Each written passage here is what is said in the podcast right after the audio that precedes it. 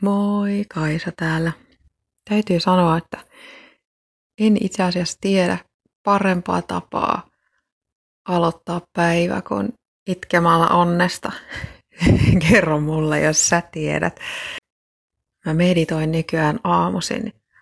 Tämän aamun meditaatio liittyi jälleen kerran valoon, valon vastaanottamiseen ja valon voimistamiseen itsessä ja valon lähettämiseen toisille, niin siitä tulee aina hyvä olo.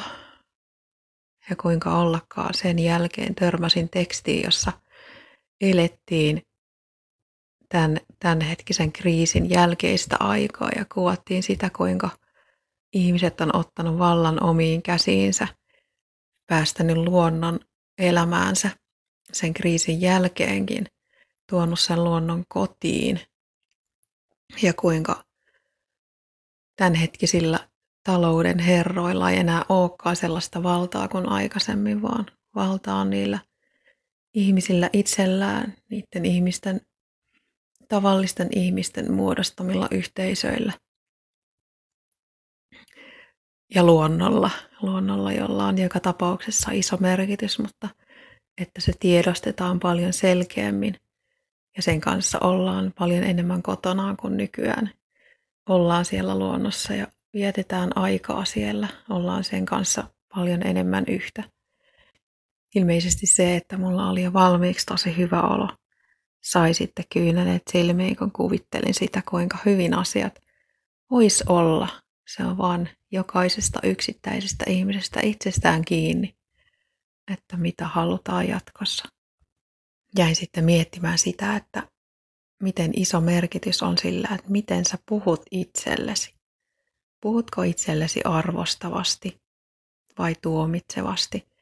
Kiinnitätkö omissa ajatuksissa ja mieliteossa huomiota niihin hyviin asioihin vai sellaisiin ajatuksiin, jotka vahingoittaa sinua itseäsi ja pahimmassa tapauksessa myös muita?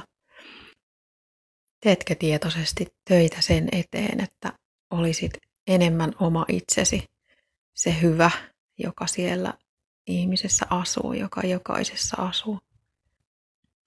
Ja toi ajatus ei suinkaan tarkoita sitä, että pitäisi unohtaa itsensä ja huolehtia vain toisista, koska mä ainakin ajattelen niin, että pitämällä itsestäni huolta, puhumalla itselleni kiltisti, tekemällä itselleni hyviä asioita – mä pystyn paremmin auttamaan myös muita. Toisten arvostushan tulee sitä kautta, että arvostaa ensin itseään ja omia hyviä ominaisuuksia. Jos keskittyy niihin, niin on luonnollisesti helpompi nähdä niitä muissa ihmisissä. Ja kun voi luottaa siihen, että itse tekee kuitenkin hyviä asioita, on paljon helpompi luottaa myös siihen, että muut tekee myös hyviä asioita. Niillä ystävällisillä sanoilla on kuitenkin todella iso merkitys. Se, että sä jollekulle kiitos, voi olla sen toisen ihmisen päivän paras hetki. Se, että joku näiden lähetysten kuulija on kerran monta viikkoa sitten sanonut mulle, että sä teet ihania juttuja, riittää mulle todella pitkäksi aikaa kannustimeksi jatkaa näiden tekemistä. Eihän se, että sä olet ystävällinen toiselle, ole sulta mitenkään pois.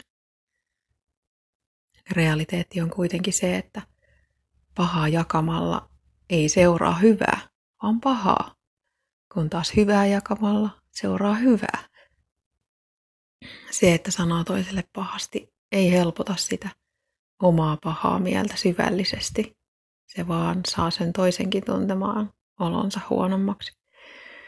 Parempi siis vaan keskittyä siihen hyvään, tiedostaen toki, että sen vastakohta on myös olemassa, mutta keskittyä siihen hyvään. Silloin saa parempia asioita aikaan. Pysy terveenä.